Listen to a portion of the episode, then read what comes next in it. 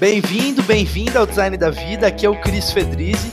O objetivo do podcast é te trazer referências sobre a vida, pessoas fora de série, CEOs, líderes, e o meu propósito é ser ponte de conhecimento. Eu quero te trazer o que existe de melhor para você lidar com seus desafios, alcançar seus objetivos. Através da nossa mudança, eu acredito que a gente pode criar um Brasil melhor, um mundo melhor. Por isso, todas as terças, às 9 horas da manhã, nós temos um novo episódio. Prazer ter você aqui ouvindo. Te desejo agora um ótimo episódio e um grande abraço.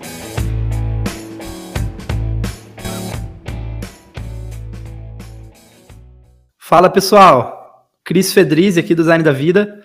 Tudo bem com vocês? Hoje eu estou aqui com o Antônio dos Santos Júnior. Ele é biólogo, doutor em ecologia e atualmente assessor especial no Ministério da Educação. Ele também foi consultor ambiental em vários projetos, né, tanto é, públicos e ambientais, e privados, desculpa. E ele já atuou também como professor, coordenador de curso, chefe de pesquisa e inovação em várias instituições brasileiras aí bastante renomadas. Além de tudo isso, hoje ele trabalha focado em ajudar a transformar a educação do nosso país, no Brasil. Mas, além dos títulos, Antônia, como você se define? Primeiro, boa noite a todos e agradecer ao Cris Fedrizzi pelo convite em participar do Design da Vida. É, e eu vou te responder com todo o meu repertório de pai e professor hoje. Tá bom? Isso é uma conversa de pai para filho. Boa, gostei. Então vamos lá. É, quando eu recebi a, a pauta, né, e fui estudar e pensar o que responder em cada questão. Nessa primeira questão, eu pensei no nosso querido Oswaldo Montenegro, aqui de Brasília, um poeta, né? E naquela música Metade dele, que ele fala, no meu caso, né? Eu sou metade história, metade escolha, Cris, se eu fosse te explicar o que eu sou. Metade história, porque antes de tudo eu fui filho do seu Antônio e da dona Nésia, irmão do, da Jamile e da Márcia, amigo de várias pessoas, marido da Andrelice, pai da Maria Eduarda e do Heitor. E então, só depois de tudo isso, acredite, eu consegui ser um biólogo profissional, professor, coordenador. É, então, eu queria destacar primeiro a história, especialmente porque meu pai e minha mãe são do Paraná, então eu tenho raízes paranaenses, mas que foram mesclando experiências do Mato Grosso do Sul, do Distrito Federal e de Rondônia, por último. Mas o que eu quero destacar na história do meu pai e da minha mãe é que antes dessa história de empreendedorismo e startup, lá na década de 80, eles deixaram o estado do Paraná com a crença no trabalho, a certeza no fazer e o cultivar da família. Né? Meu pai mudou com a minha mãe para o Mato Grosso do Sul para iniciar uma indústria gráfica e abrir uma firma. Né? Isso hoje é traduzido como empreendedorismo e startup. Então, a primeira coisa na minha história é que eu aprendi que a gente tem que ter iniciativa. E isso veio de casa. Depois eu queria falar das escolhas. Né? Eu escolhi ser técnico em mecânica pelo Senai, eu escolhi fazer graduação em biologia, eu escolhi fazer mestrado e doutorado em ecologia. E nada disso foi fácil, foi bem difícil. Nada disso foi simples, mas foi engrandecedor a cada momento. Mas essas não são as principais escolhas que me definem, né? Eu acho que o que mais me define hoje em dia é que eu descobri que eu sou três partes e não só duas metades, né? Eu sou história, eu sou escolha, e agora, aos 40 anos da minha vida, eu sou entendimento. É, eu entendi muita coisa que meu pai e minha mãe falavam, eu entendi muita coisa que meu pai e minha mãe faziam, depois que eu tive que ter a minha casa, o meu trabalho, as minhas contas, o meu filho e cultivar a minha própria família. O que, o que foram algumas coisas assim, que você, quando tinha 20 anos, não entendia, vamos dizer assim, e agora, sei lá, uma ou duas coisas que mudou muito, assim, que você fala, nossa, é, clareou a ideia. Legal, isso é uma coisa bem legal de dizer. É, quando eu tinha 20 anos, eu achava que eu estudava para trabalhar e ganhar dinheiro. Eu achava que trabalho era ganhar dinheiro. E agora, depois que eu me formei, trabalhei e virei um estudioso da educação profissional e tecnológica, né? Eu, eu trabalho no IFRO, no mestrado profissional em educação profissional e tecnológica. E conheci os textos do professor Barato, que ele fala que o trabalho é a sua manifestação de vida, né? Como a sociedade te vê no mundo, né? Como você contribui para o mundo e como que você garante a sua subsistência, ganha dinheiro. E tem um texto muito famoso do professor Barato que ele conta a história do pai dele, que o pai dele levou ele e a família toda a conhecer uma construção, o pai dele era mestre de obras, né? Edificou um prédio. E aí foi a primeira vez que ele entendeu que o trabalho não era só ganhar dinheiro, o trabalho é a sua manifestação no mundo, a sua obra, o que, que você está deixando de legado. E aí, quando eu li esse texto do professor Barato, eu fiquei muito tocado, porque eu entendi muita coisa do que meu pai fazia. Né? Meu pai, um gráfico, sem diploma, sem formação técnica, ele foi formado na oficina no interior do Paraná enquanto criança, né? mas ele se manifestou, garantiu a existência dele, da família dele, e ele é reconhecido pela sociedade inteira na cidade onde ele mora, né? como o Toninho da gráfica, ele é um gráfico. Né? Então, a primeira coisa é, essa: é, trabalhar não é só ganhar dinheiro, trabalhar é a sua subsistência, a sua existência e a forma que o mundo te vê. Ah, outra coisa, meu pai tinha muito receio quando eu escolhi fazer biologia. Ele falava assim: como é que você vai garantir sua existência? Como é que você vai pagar suas contas sendo biólogo? O que é natural, porque poucas pessoas entendem o que um biólogo faz. Né? Nós, biólogos, temos pelo menos três grandes áreas de atuação. Né? Eu sou um biólogo do meio ambiente, né? estudei e me preparei para trabalhar com água, bicho, planta, solo. A minha esposa é bióloga da área de saúde, trabalha na Fiocruz. Apesar de termos feito uma trajetória parecida, temos caminhos né, profissionais completamente diferentes. E ainda existe o biólogo de indústria. Né? Então, a primeira coisa, meu pai não sabia o que um biólogo faz. Então, estou explicando para vocês. Biólogo pode ter três ramos de atuação. Eu sou do meio ambiente. E trabalhei, né? Fiz estudo de impacto ambiental, de usinas de açúcar e álcool, de biodiesel, é, obras diversas, é, siderúrgica, e ainda dei aula, né? Ainda dou aula, ainda trabalho orientando pessoas na aprendizagem. É, então, hoje eu tenho essa insegurança. Minha filha está na faculdade e eu tenho receio. Será que ela vai dar conta de garantir a sua subsistência? Será que ela vai precisar de mim eternamente? Né? Então, é legal estar tá bebendo o ciclo agora de pai e entender coisas que o meu pai me falavam que eu só entendo agora. E, cara, nossa, dá para explorar muita coisa. Antes da gente entrar em educação, vou pegar algumas coisas que você falou aí, que eu acho que é, que é legal.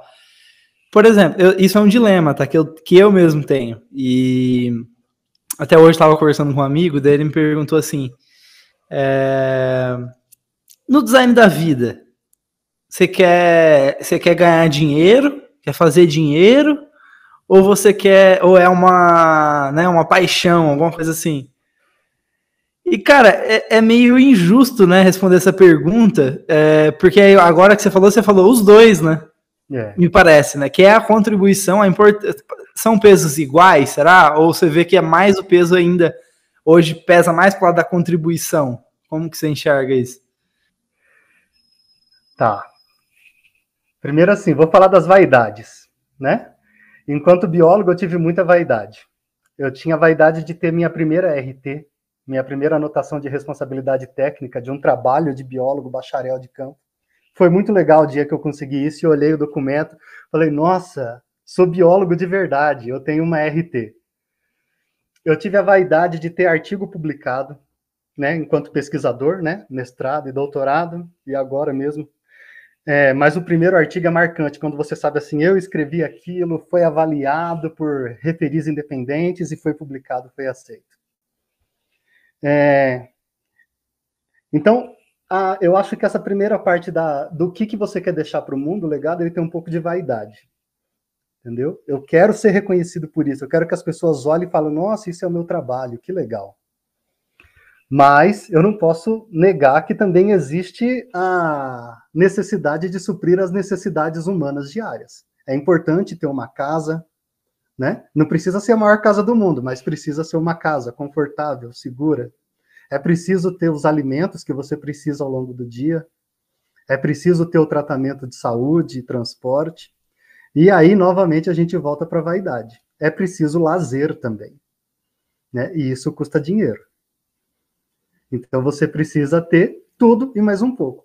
A vida é injusta? É, mas é difícil, você tem que acordar todo dia, sair da cama e fazer acontecer. Cara, então, é... mais um ponto aí nisso, depois a gente entra na, na questão da educação. É... A vida é injusta? Você falou, a vida é injusta. Me fala mais, e ainda mais pelo olhar do biólogo, talvez, eu queria saber. Tá, vou falar pelo olhar do biólogo, então. Tem até um texto muito famoso que é o Enigma do Rato ao Mascarado. É, é, o seguinte, a gente, todo mundo pertence à mesma espécie, né? Estamos na mesma população, coexistindo com recursos limitados no tempo e no espaço. É, alguns têm mais acesso que outros, certo? Algumas pessoas têm mais acesso Perfeito. a recursos do que outros. Isso é na natureza também. Alguns animais têm mais acesso a recursos do que outros. E isso é o que garante a competição, a sobrevivência, a existência, né? Do mais apto e tudo mais. Mas a questão é, na nossa sociedade, a gente tem condição de criar políticas para diminuir a dificuldade daqueles que nasceram com menos acesso. Né? Essa é uma grande diferença que marca a, a aplicação do conhecimento ecológico na natureza, sem política, né? onde não tem polícia, não tem política, e aí você efetivamente tem que lutar pela sua existência com unhas e dentes para garantir a sua sobrevivência e dos seus, né, dos seus filhos, parentes e tudo mais. Mas na nossa sociedade, né, enquanto construção humana, essa coisa linda chamada comunidade, sociedade, a gente tem leis, a gente tem políticas, a gente tem polícia, tudo isso para tentar fazer com que as dificuldades daqueles que menos têm não sejam tão sentidas, né? Que a gente consiga levar algum tipo de assistência para eles. E que também eles não sejam fruto de violência diária. Por isso a polícia deveria trabalhar para proteger, não tanto na violência. Né? São outras discussões que aí não, não, acho que não cabe a mim dizer. Não sei se eu respondi sua pergunta. Sim, também. respondeu. é... É, e, e aí talvez, mas aí tem que ser um processo ativo de decisão, né? De escolha. É uma escolha também. Trabalhar para diminuir a injustiça, né? Para criar um, um, ambiente, uma sociedade mais justa. Você tem que escolher isso, né? Porque senão é fácil você perpetuar, né? É a mesma tocada, né? Sim, por exemplo, enquanto biólogo, especialmente da área de meio ambiente, e agora especialmente como biólogo professor, é, eu quase tenho uma cruzada, vou falar assim, para defender e estimular a implantação de saneamento básico no Brasil. Todos os meus alunos, todo mundo teve aula comigo, vai lembrar que um dia eu falei: vocês têm que lutar pelo saneamento básico. É um absurdo a gente estar tá no terceiro milênio, um país com o dinheiro que o Brasil tem, a gente não conseguir entregar água tratada, esgoto, drenagem de área urbana, né, para não ter alagações, inundações, e tratamento de lixo. É um absurdo. É o mínimo necessário. Se a gente conseguisse fazer isso, a qualidade de vida no Brasil já ia melhorar horrores assim. Né? As pessoas não iam ficar tão doentes, iam conseguir trabalhar mais, iam conseguir estudar mais, elas iam conseguir comer melhor e várias outras coisas que acontecem. Então, assim, enquanto profissional, biólogo da, da área de educação hoje, eu tenho um trabalho muito consistente para tentar defender e divulgar o saneamento básico. É o que eu posso fazer. Se eu quiser fazer alguma coisa além disso, eu tenho que deixar de ser só professor e biólogo. Eu tenho que entrar em outras iniciativas, né? Mas não estou pronto para isso ainda não. É, tem que escolher, tem que escolher as brigas, né? E no momento é. certo também. Isso é uma coisa que eu tenho feito as pazes comigo, assim. Que é quando você é muito, muito novo, e eu ainda sou novo, é, tem aquela expectativa de mudar o mundo, né? Que eu acho que é, que é importante, assim, eu acho, essa primeira impulso do jovem, eu acho que é, é importante, né? Quer dizer que você é jovem e, e jovem na, no espírito, né? Eu acho que é importante esse negócio do jovem no espírito. Mas por outro lado, também eu acho que é importante a gente trabalhar na realidade, né? Porque, cara, para você mover recursos, ter conhecimento, influenciar pessoas e fazer a mudança realmente é um sistema, né? E ainda, e ainda por cima é um sistema muito grande, não é um, não é um probleminha que você vai lá e acha que vai, né? Faz uma, uma intervenção ali, resolveu, acabou o problema do saneamento. É um problema é. sistêmico, né? Então, enfim, já dá para você trabalhar a vida toda nesse problema, por exemplo. Né? Dá, porque a realidade de, de Brasília é diferente de São Paulo, que é diferente de Rondônia, né? Então, as soluções que se aplicam num estado não servem para o outro. É, nos estados amazônicos, onde eu estava trabalhando, alguns estados você consegue superar as dificuldades e distâncias por terra, em outros tem que ser por barco. Então, é, é muito trabalho ainda para o país. Perfeito. Bom, mas vamos falar então de educação no Brasil. É, entrando nesse tema aí, é, qual é o cenário atual da educação no Brasil? Que, como você está olhando para o Brasil hoje em relação à educação? Eu olho com muito carinho. Mas assim, primeiro falar que de, falar de educação é sempre uma coisa bem interessante, no mínimo. Porque todo mundo tem a sua experiência. Né? Se a gente falar assim que para alguém ser especialista em alguma coisa, ele tem que ter 10 anos de vivência naquilo, né? Uma pessoa que foi minimamente alfabetizada do primeiro ao nono ano e talvez algumas horas no ensino médio poderia ser considerado um especialista, né? Porque viveu, tem conhecimento de causa, sabe como é uma escola, como é um professor, como é um coordenador e tudo mais. Mas passado esse xiste, né, dessa brincadeira de falar que todo mundo sabe, tem opinião, é importante separar que tem a educação escolar, formal, que acontece na escola, e aquela educação não formal, que é valiosa, é importante e precisa ser reconhecida de alguma forma. Né? A educação formal é aquela da educação infantil, é ensino fundamental 1 e 2, ensino médio, graduação, pós-graduação. A educação não formal é aquela que se aprende em casa, né? Tipo, se seu pai, seu avô, seu bisavô fossem apicultores, você tem uma fazenda e todo mundo ficou a vida inteira aprendendo a cultivar abelhas, você seria um apicultor. Você sabe fazer. Mas também envolve aquelas visitas a museu, né? A monumentos, a, lá em Campo Grande, né? Que acabou de inaugurar o Aquário do Pantanal, tô doido para conhecer. Então envolve tudo isso. Só que o que, acontece? É, o que, a gente tem que ter em mente quando a gente vai discutir educação? A educação ela existe para atingir dois grandes objetivos, Christopher, pelo menos no Brasil. Primeiro é o que a gente chama de desenvolvimento da pessoa humana, né? É cultivar esse serzinho que entrou criança na escola e ao longo do processo ele vai desenvolver é, as suas habilidades de fala, de escrita, de raciocínio lógico-matemático, de compreensão do mundo a partir da ciência, seja a ciência física, química, biológica, ciências humanas, né, como geografia, história e filosofia. Né? Mas só isso não basta, porque a gente volta àquela história lá da primeira pergunta. Né? Você precisa garantir a sua existência, a sua subsistência. Então, a educação, na outra pegada, além de desenvolver a pessoa humana, ela existe para formar para o trabalho.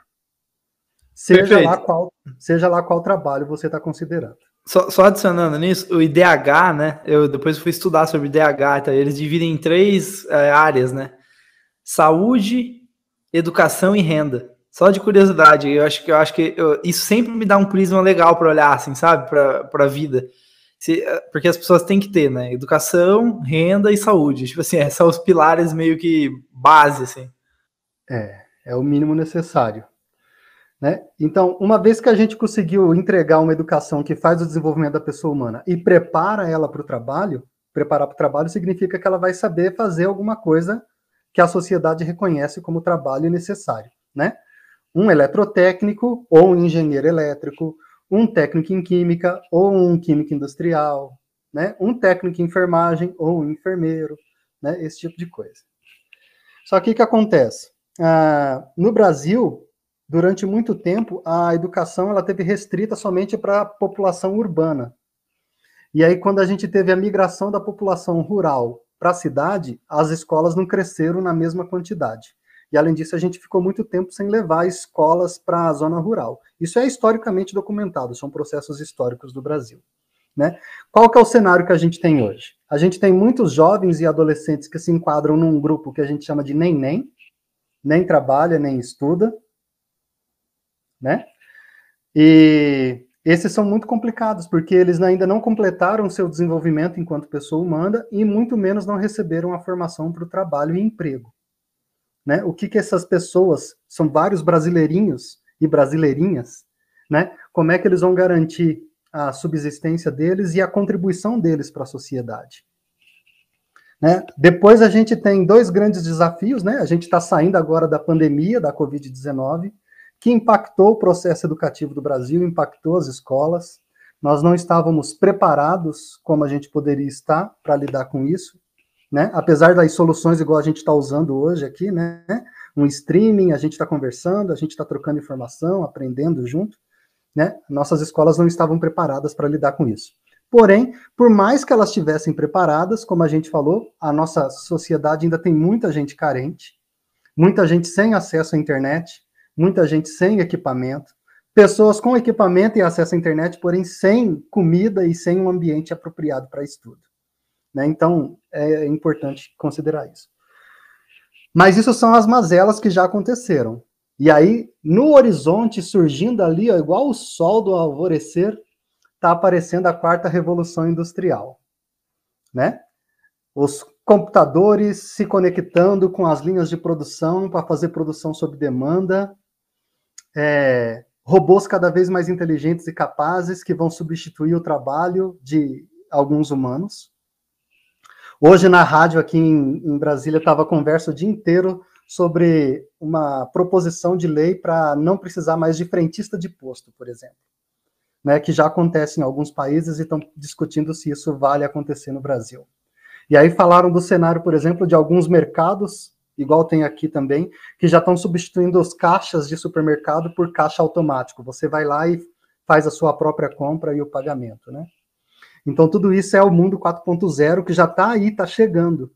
E a gente ainda nem conseguiu alfabetizar, formar todo mundo e preparar as pessoas para o trabalho convencional. Né? E, isso é normal, isso tem acontecido ao longo do tempo. Né? Se a gente olhar 100 anos atrás, existiam algumas profissões que não existem mais. Nem 100 anos atrás precisa ir, pode ir há 30 anos atrás, por exemplo. Lá em Rio Verde, quando eu era criança, a gente tinha o leiteiro. Sabe? O tiozinho tirava leite na, no sítio, na chácara, e ele ia para a cidade vender. Ele chegava lá em casa, a gente ia com a panela pegar, meu pai pagava, a gente fervia o leite para tomar. A última vez que eu fui em Rio Verde não existe mais leiteiro. Lá no interior, aqui em Brasília, muito menos, né? Por várias razões, porque é mais seguro, a vigilância sanitária aumentou e outras coisas. Né? Então, o que, que acontece? A tecnologia, a sociedade está mudando, a educação precisa acompanhar esse processo, sem deixar ninguém para trás. Esse é o grande desafio do Brasil: mudar a educação, mudar a escola, adaptar as novas tecnologias, sem deixar ninguém para trás. E esse é o nosso esforço, nossa remada, nossa luta, enquanto professor de escola pública. Caraca, então, se, isso é um grande só, desafio. A última frase que eu posso deixar para você a respeito disso, da educação do Brasil, que eu falei que eu olho com carinho, é que é um cenário de transformação. A gente está vivendo uma transformação agora, nesse instante.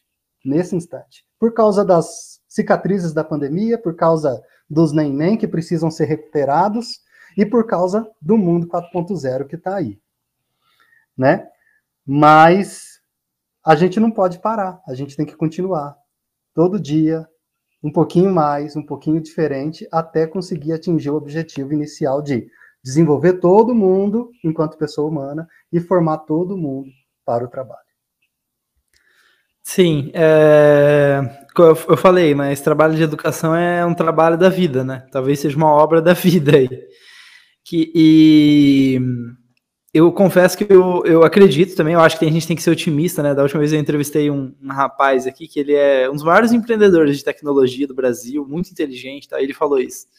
Acho que quem está criando, quem está fazendo acontecer é otimista, tem que ser otimista, assim, é um otimista racional, mas é um otimista no final do dia, né?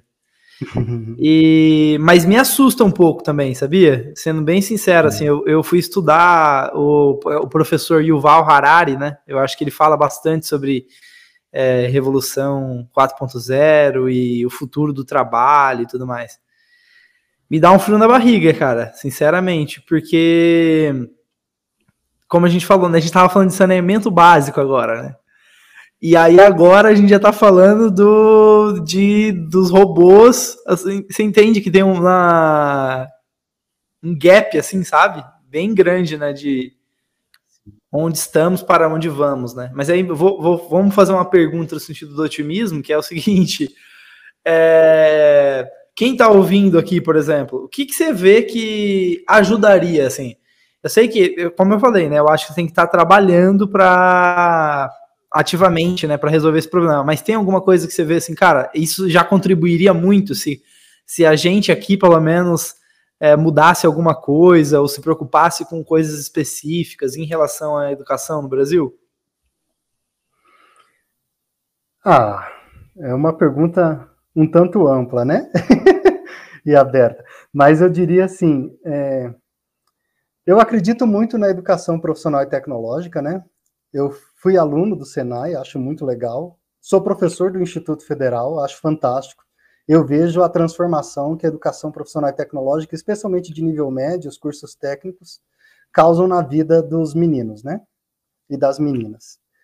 Então, se eu fosse falar uma coisa bem simples assim, era que as pessoas olhassem com mais carinho para estimular e entender e participar de educação profissional técnica, de nível médio especialmente, mas existem as de graduação e pós-graduação também. Né? Perfeito, legal. É, bom, vamos continuar então, que eu queria pegar uma, um, um pouquinho da sua experiência na Finlândia. Uhum. Cara, como que foi essa experiência e o que, que você acha que a gente poderia se inspirar aí para o Brasil, ou talvez que né, é outro lugar, é outra cultura, não faz muito sentido, mas enfim, talvez tenha alguma coisa aí que a gente pode trazer, né? Certo. Eu participei de dois momentos lá na Finlândia. A primeira vez é, foi o programa Professores para o Futuro, que foi um programa para aprender uma coisa que a gente chama de aprendizagem centrada no estudante, que é uma abordagem um pouco diferente do que é praticada no Brasil. Por isso que a gente foi para lá para ver como que funciona, né? Dessa vez eu fui com a minha família toda, meu filhinho, minha esposa, foi muito bom. Foram três meses. A segunda vez, eu participei do programa FIT, que era uma formação para fazer preparação de professores da educação profissional e tecnológica e construção de currículos, né? Que também é bem diferente do que é feito no Brasil, costumeiramente, né? Lá eles valorizam muito, por exemplo, que as empresas e as indústrias, os contratantes, né, dos egressos do curso técnico, participem da escola, especialmente da construção do currículo né? Para você fazer um currículo que o aluno, ao ser formado nele, ele está alinhado com a tecnologia. É importante isso aqui, ó. A ideia é preparar o estudante para que ele esteja alinhado com a tecnologia que está sendo utilizada na indústria, para ele ter uma transição suave. Né? Quando a escola faz não faz isso, o aluno é formado, por exemplo, ele é técnico em eletrotécnica, mas ele é formado numa tecnologia que está defasada ou que não é utilizada na indústria. Então, quando ele é contratado, ele vai ter que ser retreinado. Apesar de ser um técnico em eletrotécnica, ele precisa ser retreinado né, para iniciar suas atividades. É, então, esse é um desafio que a gente tem para superar no Brasil, por exemplo. Né? Mas, se eu fosse destacar, né, que você pediu para eu falar, a primeira coisa foi uma coisa que me chocou muito, é, que não tem nada a ver com a educação. É, lá na Finlândia, tudo escrito em finlandês e sueco. E aí você vai no mercado, tudo escrito em finlandês e sueco. Foi uma experiência engrandecedora enquanto professor saber como um analfabeto se sente. Você entendeu? Porque aqui a gente é Total. é alfabetizado desde criança, então você vai indo no mercado devagarinho, você vai entendendo o que está escrito. Agora, quando você vai adulto para outro país, com outro idioma, outro alfabeto, tudo diferente, é a experiência do que é ser um analfabeto. E olha que eu sou bem instruído, né? Mais do que a média nacional. Mas eu levei dois meses para achar o leite condensado. Muito, muito. isso foi o mais chocante e uma coisa que me transformou muito, sabe? Assim, quando eu tive essa experiência, eu voltei. O meu cuidado com os alunos, para ter certeza que eles estão entendendo o que eu estou falando, que eles estão entendendo o que eu escrevi, mudou muito, sabe? Isso foi uma experiência transformadora. Agora, em termos de inspiração, é, eu gostei muito de uma coisa que eles chamam lá que é team-based learning, né? Aprendizagem baseada em times, né? Porque que acontece? Eles falam, a sociedade é todo mundo em grupo. Você tem que saber escutar, você tem que saber falar, você tem que saber respeitar as regras, você tem que saber liderar e você tem que saber ser liderado. Você só aprende isso através da aprendizagem baseada em times. Então, eles têm isso na educação infantil, no ensino médio e na graduação, né? Então, é bem interessante de ver isso acontecendo na prática e você ver como isso transforma a sociedade, né? É, no Brasil, a gente tem muita dificuldade, né, de falar e ser ouvido ou de escutar o que está sendo dito, para entender e responder o que está sendo perguntado, né? E a gente não está procurando líderes, às vezes a gente está procurando o salvador da pátria é, e outras coisas do gênero, que são coisas bem diferentes, né? E a outra é, situação que eu vi lá e que me inspira muito, eu tenho tentado usar também na minha prática enquanto professor do Instituto Federal, é uma avaliação da aprendizagem baseada no fazer ou na aplicação do conhecimento. Né? Tem até um, um, um, documentário do Michael Moore falando sobre a educação na Finlândia. Né? Ele fala coisas que os Estados Unidos deveriam aprender com outros países. E uma das coisas que ele filmou foi a educação na Finlândia. Lá na Finlândia, eles não têm prova de marca X. Não existe prova de múltipla escolha que é muito simples. Se você vai ser uma pessoa que está sendo preparada para falar em outro idioma, como que uma prova de marca X vai avaliar se você sabe falar em outro idioma? Então o professor vai sentar com você e vai ter uma conversa. Conversa comigo, me convence que você sabe falar. Né? Ou um professor de, de fabricação mecânica, né? ele não vai dar uma prova para você marcar X e responder qual peça é. Ele vai te levar até um torno, uma CNC, uma máquina né, de produção de engrenagem vai falar: agora faça uma engrenagem de tal tamanho com tantos dentes. Né? Então, é, isso é, empodera muito o aluno, porque ele sempre tem certeza do que está sendo avaliado, como que está sendo avaliado e o que, que ele tem que fazer. Diferente do Brasil, que é, nas nossas provas existem as famosas pegadinhas. Né? Então a gente está sempre querendo. Ah, ser surpreendido, em vez de ter clareza né, no contrato de aprendizagem. Ó, você daqui cinco meses você tem que ser capaz de fazer tal coisa. Você tem que ser capaz de escrever uma redação de tantas laudas em tal idioma. E a gente vai trabalhar para que você chegue lá. Né? Então, Sim. eu acho que essas duas coisas, a aprendizagem baseada em times e a avaliação da aprendizagem baseada no fazer, na aplicação do conhecimento, é muito legal. Cara, engraçado você falar é, do fazer novamente, porque você já trouxe antes, no início você falou sobre isso, que tem a ver com transferência, né? Eles chamam, tem um, um método né, de educação, né? Eu acho que é 6Ds, eu acho, alguma coisa assim, é, que desenha experiências dentro das empresas, né? E aí eles se uhum. preocupam muito com a parte da transferência da, do conhecimento. E aí é mais para pegar seu ponto de vista mesmo e falar uma coisa que está na minha cabeça, que é o seguinte: é, talvez isso seja o mais importante né, em relação ao conhecimento, porque assim, hoje em dia eu fui estudar sobre overload de informações. Uhum. Certo? A gente vive numa era de trilhabytes, sei lá, de informações na nossa cabeça e decisões toda hora. Você chega no final do dia, você está esgotado e você nem sabe por que direito. Por quê? Porque você teve que tomar um monte de micro decisões, seu cérebro processou muito mais informação do que há 50 anos atrás, 100 anos atrás, né? E, e aí, só para falar que às vezes tem um termo em inglês que chama binge watching, que é né, ficar, tipo, ficar tipo, assistindo uma coisa atrás da outra, meio que, sabe, naquele, naquele comportamento automático, sabe? E às vezes eu, eu vejo que as pessoas fazem isso, cara, em relação à própria aprendizagem mesmo. Então, por exemplo, acha que é aprender é, ficar assistindo vários cursos, por exemplo. Uhum. E não aplica, entendeu? E, cara, essa Nossa. realização agora para mim tá sendo assim, cara, beleza. E agora? Como, lembra que, acho, não sei se a gente falou isso no início ou, ou antes de começar, a gente estava falando sobre inovação, né? Que a inovação é mais fazer, né? Acho que antes de, de começar aqui. Foi antes.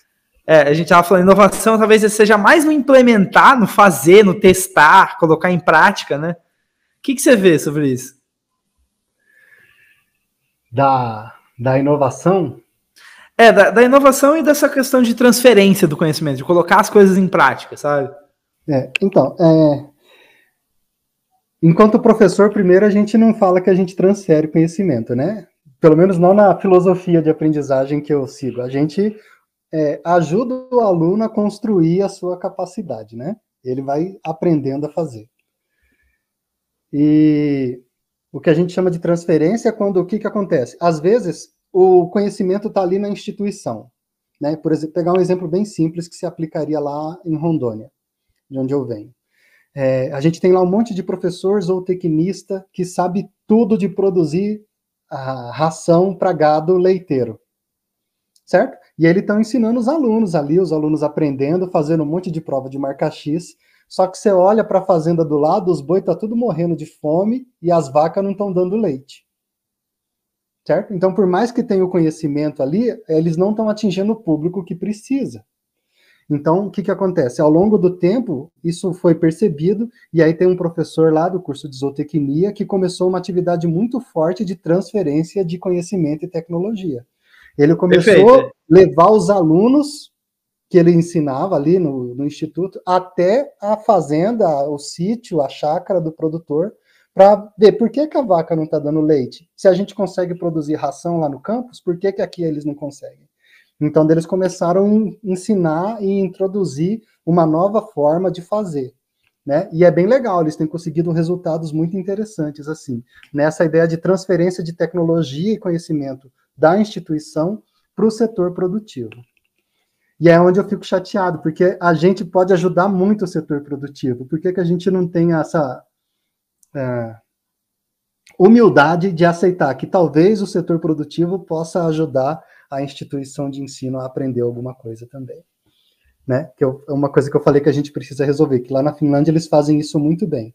Aqui no Brasil a gente ainda não está conseguindo fazer.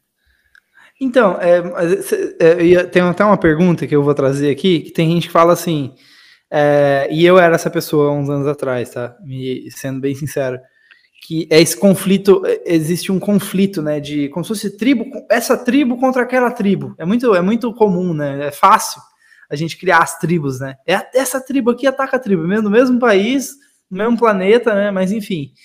É, e uma dessas coisas é exatamente o mercado e a universidade, né? Eu queria, queria ver a sua ótica sobre isso, porque tem escolas não formais, né? Acho que essa é a palavra certa, né? escolas não formais de cursos livres, né? Curso livre, exatamente. Curso livre, é. Que critica bastante, né? E fala assim, a, inclusive, o diferencial da, da, da, dessa empresa, por exemplo, que eu estou citando aqui, é, citando sem citar, é, que ela fala assim: aqui os professores são professores de mercado. Ou seja, a proposta de valor dela é que o professor que está ensinando, ele vive aquilo ali no dia a dia dele, entendeu? De uma certa forma. Então, por exemplo, vamos aprender marketing, eu quero aprender marketing com um gerente de marketing que trabalha na Natura, sei lá, entendeu? Uhum. Ao invés do professor na universidade de mar... que ensina marketing, entendeu? E não vou falar nada, eu quero ouvir antes de enviesar aqui. O que, que você acha disso? Certo. O que eu acho que ia ser uma aula ah, assim, massa era colocar o cara da Natura junto com o cara da universidade o cara da universidade trazendo todo o repertório acadêmico, todos os exemplos históricos que foram construídos, e o cara da Natura falando: beleza, existe tudo isso, mas desse intervalo, desse tamanho, a gente utiliza esse pedaço. Essa fatia aqui funciona no Brasil. E ele argumentar por que, que funciona. Novamente, o, o, o grande ganho seria ter o cara do mercado, né, que está no setor produtivo, na iniciativa, trabalhando, e o acadêmico com o seu repertório. A gente precisa dos dois, não pode abrir mão de nenhum. É como se a gente falasse que a educação só serve para fazer a formação da educação humana, não fazer para o trabalho. Ou a educação só serve para o trabalho e não precisa da educação humana. Você precisa dos dois. Perfeito. Faz é muito sentido. Que, é, é por isso que os cursos técnicos e de graduação, eles procuram fazer pelo menos o estágio, já que eles não conseguem colocar o professor e o sujeito que trabalha na mesma sala para dar aula para o aluno, ou de alguma forma colaborar, eles falam, então você estuda com o professor, depois você vai fazer o estágio com o cara lá no setor produtivo para você consolidar o que você aprendeu. Perfeito. Uau, interessante, hein? É, eu queria fazer mais mil perguntas aqui, mas vou continuar com algumas outras que estavam que a gente tinha programado, porque tem coisas bastante interessantes para a gente falar. É, eu queria pegar um pouquinho da parte do pesquisador. Eu agora me vi, baixei um aplicativo aqui de pesquisador. Eu, eu me enfiei em umas coisas recentemente. É que eu, eu gosto muito de ler, né? E eu fui estudar sobre como tomar notas inteligentes e organizar meu conhecimento. Até uma coisa curiosa, em outro momento eu te mostro. Mas aí eu acabei caindo nesse mundo dos pesquisadores. Eu fui ler, eu li um livro de um pesquisador, um cientista e tal, que falava sobre isso. E, cara, eu achei valiosi, valiosíssimo, assim, porque no próprio mercado, no mundo corporativo, se fala hoje em dia de uma visão meio cientista. Tem, tem, já tem um pouco disso introjetado agora, no, no, no principalmente nas startups. De olhar para o negócio com, como ciência, usar o método científico para crescer a empresa, sabe? Tem umas coisas assim que são, uhum. inclusive, os métodos mais interessantes hoje no mundo das startups e, e seguem essa lógica, né? Então eu queria te perguntar é, sobre pesquisador, assim, tem algum modelo mental, sei lá, alguma ótica, alguma perspectiva que você acha que seria legal que as pessoas adotassem, é, se inspirassem no pesquisador, na pesquisadora? Certo. Primeiro, é, a palavra que importa, são duas palavras que importam, né? Aí nessa história toda, do porquê da ciência, né? Na vida, na empresa, na sociedade. Primeira coisa é o método né? Todo mundo entender o que está sendo feito, por que está sendo feito, como que está sendo feito, para que isso seja reproduzido, né? Caso necessário. E esse método, a ideia é que ele gere um resultado para te dar previsão, que toda vez que você usar isso, dessa forma vai dar o mesmo resultado. Imagina uma fábrica de produção de cerveja que cada vez ele usasse um método diferente. A cerveja nunca ia ser a mesma. E aí os clientes iam falar: ah, essa vez ficou bom, agora essa aqui ficou ruim, não vou comprar mais. Né? Então você quer fazer uma vez, de um jeito certo, seguindo um método, para que todo mundo tenha a previsão que aquela cerveja vai ser sempre boa e gostosa, então eu vou comprar. Certo? Então as duas palavras que importam é isso. Método para você ter previsibilidade. Quando você abre mão do pensamento científico, do uso do método, você num mundo que já é cheio de incertezas, você cai ainda nas imprevisibilidades. E aí você deixa de ser o motorista e vira um passageiro num ônibus para um rumo qualquer. Tá? Então, Nossa, é, é... Cara, tem um monte de provocação aí, porque às vezes eu, eu fui, eu comecei a entrar, eu, eu fiz estudar sobre pensamento crítico, né? eu fiz uma imersão sobre é, pensamento crítico, colaboração, comunicação, criatividade e tal. E aí acabei me enfiando um monte de livro, né? E o pensamento crítico, cara, expandiu minha mente. E o pensamento crítico é a ciência no final do dia, né? é o olhar do cientista, né, para o mundo. E cara, mas isso a gente deveria talvez ensinar, né, mais ou falar mais sobre, porque isso expandiu minha cabeça de um jeito, cara, para vários vieses que eu mesmo tinha, que eu achava que era não, é isso aqui, mas na verdade era um viés cognitivo, por exemplo. Então, enfim, e às vezes e eu, e eu converso com várias pessoas e quem não tem esse olhar, é tão fácil, cara, você... Vou dar um exemplo aqui para quem tá ouvindo, tá? Eu, eu vi no, em um dos livros, que não lembro agora qual era. Era um cientista, ele falava assim, sabe qual que é o difícil de não ter ciência? É que, por exemplo, eu posso chegar agora e falar assim, Antônio, eu tenho um dragão aqui na minha sala. Aí o Antônio, quê? Tem um dragão na sala? Como assim? Aí eu falo, não, tem um dragão na sala. Aí o Antônio vai falar assim, não, tá bom. Então vamos usar um método aqui. É. Então vamos usar um método aqui. Deixa eu ver o dragão aí. Aí fala, não, não dá, porque o dragão é invisível. Aí fala, não, calma aí. Aí ele vai falar, não, mas eu vou te falar, tem um outro método aqui, tem uma ferramenta, na verdade, que a gente vai usar, que eu vou conseguir ver a temperatura, a gente vê se a temperatura pega, se a gente consegue ver o dragão. Ah, não, mas o dragão é de gelo. Ele não tem, sei lá, entendeu? E vai, vai, e não chega em lugar nenhum, tipo, não consegue. Entendeu? É muito fácil, não é, não é falsificável, né? Acho que essa que é a, a o ponto, né? Mas enfim, eu acho que a gente precisa desse olhar hoje no, no mundo, porque senão tudo é fake news, tudo é cadê a verdade? Fica, fica um negócio meio solto, entendeu? É. Então, aí você chega no ponto importante. Na, como que isso cai na educação, né? A gente tem que ter uma educação que exercite, exercite a dúvida. O aluno precisa ter o exercício da dúvida. Ele tem que chegar todo dia para o professor, ou pelo menos toda semana, e falar: professor, eu estou com uma dúvida.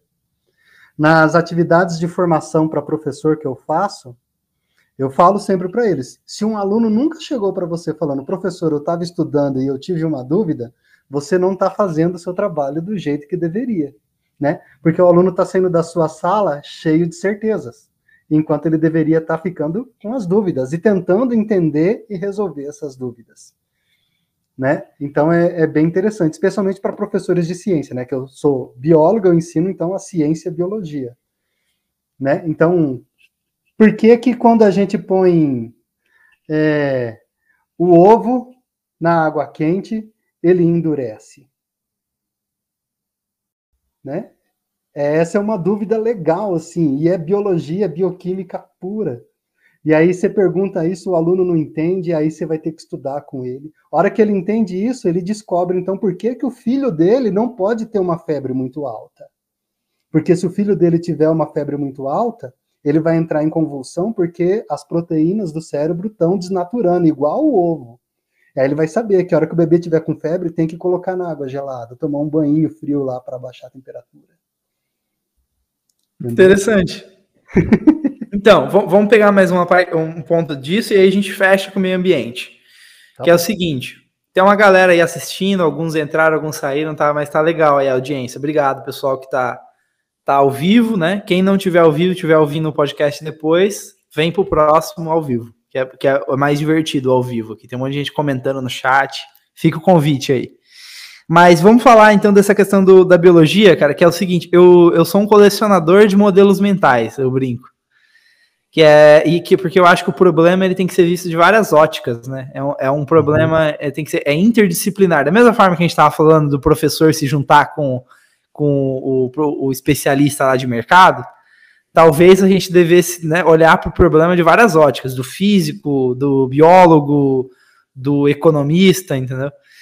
E eu estou muito curioso, cara, para falar do, do, do, olhar, assim, se tem algum modelo mental, alguma coisa que você, um olhar, uma perspectiva do biólogo, ou da ecologia, não sei, o que você quiser, é, o que você quiser trazer que você acha que é, que é valioso a gente pensar. Eu até dou um, um exemplo aqui, né, por exemplo, visão, sei lá, de ecossistema ou crescimento orgânico? Tem alguma coisa que você acha que seria legal compartilhar? Sim, é, como ecólogo que sou, né? É, eu tenho a visão do mundo através de sistemas e processos. Para mim, tudo é sistema e processo. Entendeu? Porque ecossistema, né, é como a vida acontece ali, apesar do povo achar que tudo que a gente faz é olhar bichinhos peludinhos namorando no ninho, né? Não, é muito mais que isso. Então, se eu fosse dar uma sugestão de como ver o mundo, o mais legal de tudo seria tentar entender processos, né?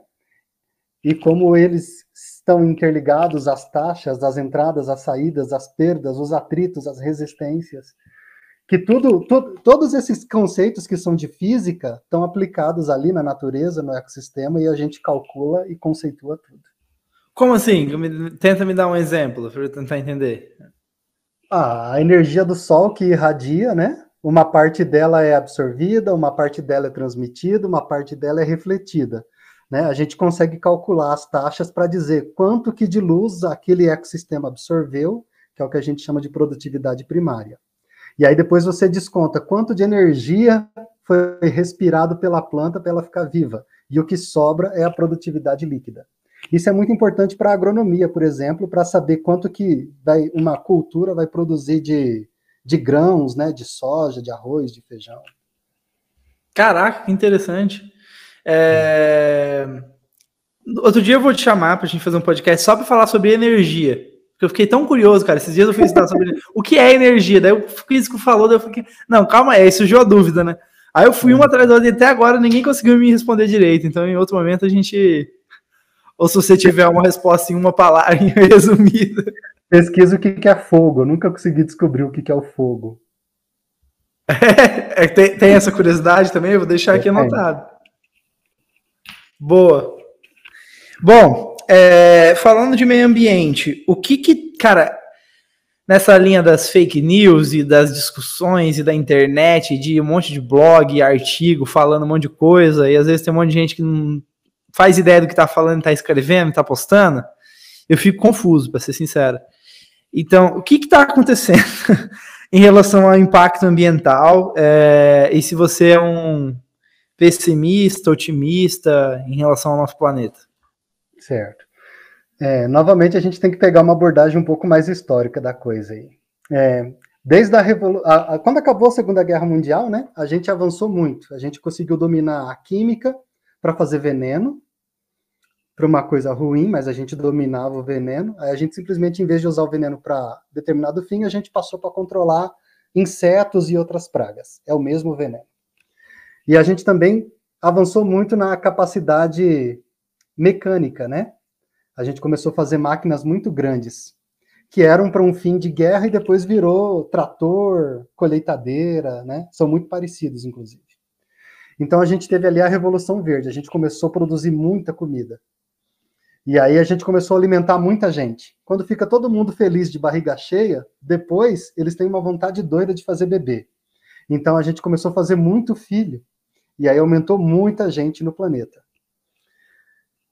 Todo mundo comendo bem, fazendo muito filho, feliz, tinha acabado a guerra, começou a ganhar dinheiro. Então a gente avançou na medicina também. Né? Surgiram as vacinas, inclusive, muito importantes para controlar várias doenças. Né? Então a gente começou a diminuir as nossas taxas de morte. Então agora todo mundo comendo bem, todo mundo saudável, né, ou a sua maioria pelo menos, e ainda fazendo um monte de bebê. O que, que acontece? A gente virou muito, muitas pessoas, muitas pessoas no planeta. Muitas pessoas significam agora que a gente está sujando muita água, a gente está destruindo muita floresta, a gente está produzindo muito lixo, né? Tudo muito, muito, muito, muito. Muito além da capacidade do ecossistema absorver muito além da capacidade do ecossistema regenerar.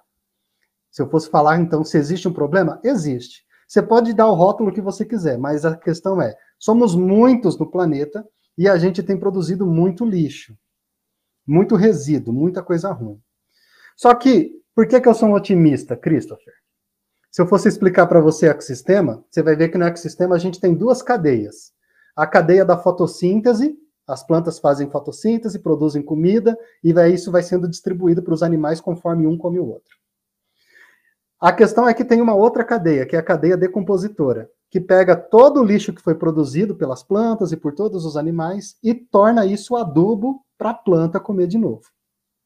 Certo? O que, que acontece? A humanidade dominou muito bem a primeira cadeia. A gente faz uma agricultura fantástica, tanto que a gente produz comida que sobra e a gente desperdiça. Hoje talvez morra mais gente de excesso de comida, diabetes, ataque cardíaco e outras doenças, né, por excesso de, de comida, do que de fome. Mas tem que ver se a estatística é essa. Mas a questão é, a gente precisa desenvolver ciência e tecnologia para a cadeia decompositora. E isso está sendo feito agora. Isso tem o nome de economia circular. Né? Se as pessoas não conhecem economia circular, elas devem conhecer economia circular. A gente precisa de pesquisa, indústria, serviço, financiamento e formação em economia circular, porque a gente tem que desenvolver essa segunda cadeia. Alguns países têm iniciativas fantásticas. Né? Lá na Finlândia mesmo, a gente visitou um aterro que produzia biogás para abastecer carro. Enquanto aqui no Brasil a gente vai lá no posto e pega o, o GNV da Petrobras, né? Lá eles produzem a partir de, da decomposição de lixo orgânico. É o mesmo gás, só que a origem é diferente. Um tem origem industrial, o outro tem origem em processos geoquímicos, né? De 300, 260 milhões de anos. Isso, isso tem a ver com eficiência também, né? Sim, um dos conceitos da economia circular é que se você está gerando resíduo é porque o seu processo é ineficiente. Ele não, não fecha, né? É. Seria muito mais produtivo, na verdade, se conseguisse. E por que que não, não fazem? Porque não era assim até hoje ou porque tem algum. É mais fácil não fazer? Tipo, que, que. Tem várias coisas aí. Primeiro tem a defesa de mercado, né? Por exemplo, por que, que a gente continua usando carro que queima petróleo, se a gente sabe que o petróleo é ruim? Porque tem toda uma indústria gigantesca por trás. Eles não querem deixar parar porque precisa continuar vendendo petróleo, né? Só que o petróleo também vira plástico, e esse plástico ele é muito maleável, muito bom, ele vira coisas das mais diferentes possíveis, né? Tá no foguete que vai lá para a estação espacial, mas está naquele copinho de plástico que você tomou e jogou no chão ali, porque você não prestou atenção no que você estava fazendo, né? Então, achar alternativas para esse para esse sistema tão bem estabelecido é difícil. É difícil politicamente, é difícil culturalmente, é difícil porque a gente tem que desenvolver novas tecnologias. Perfeito. Mas precisa, precisa. Esse é um bom caminho. É um bom caminho para o Brasil, por exemplo. O Brasil se destacou no último choque de petróleo porque a gente fez a indústria do álcool, né? A gente tinha o álcool veicular feito no Brasil pelas nossas próprias destilarias. A gente não sofreu tanto.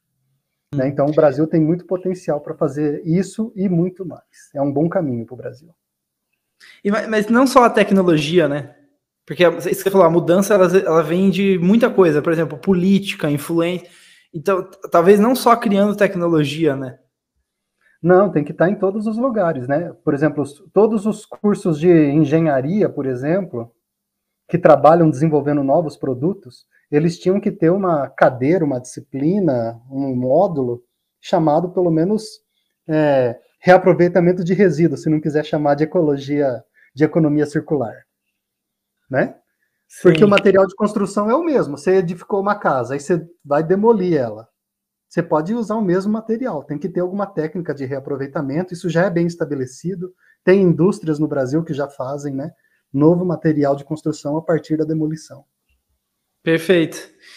Antônio, obrigado pelo seu tempo. Eu vou fazer a última perguntinha agora para a gente fechar. E, nossa, adorei aí. Tem mais gente chegando agora no final, mas vamos, vamos encerrar agora, pessoal, com a última pergunta que eu quero. Agora falando de pai para filho, como se eu fosse seu filho aqui, né? No espaço de como se eu fosse o filho. É... Minha pergunta é: como podemos ser mais éticos, coerentes e responsáveis como seres humanos? Bem leve, uma pergunta bem leve para fechar. Eu falei para Andrelice que você estava me fazendo uma pegadinha com essa pergunta aí. Mas daí eu preparei ela como se eu estivesse falando para Maria Eduarda, tá? Perfeito. Mas você não é Maria Eduarda, eu vou falar assim, ó, meu filho, é, a sua pergunta é a mesma que eu tenho e é a mesma do Oswaldo Montenegro. E ele falou assim, que a arte nos aponte uma, que a arte nos aponte uma resposta, né?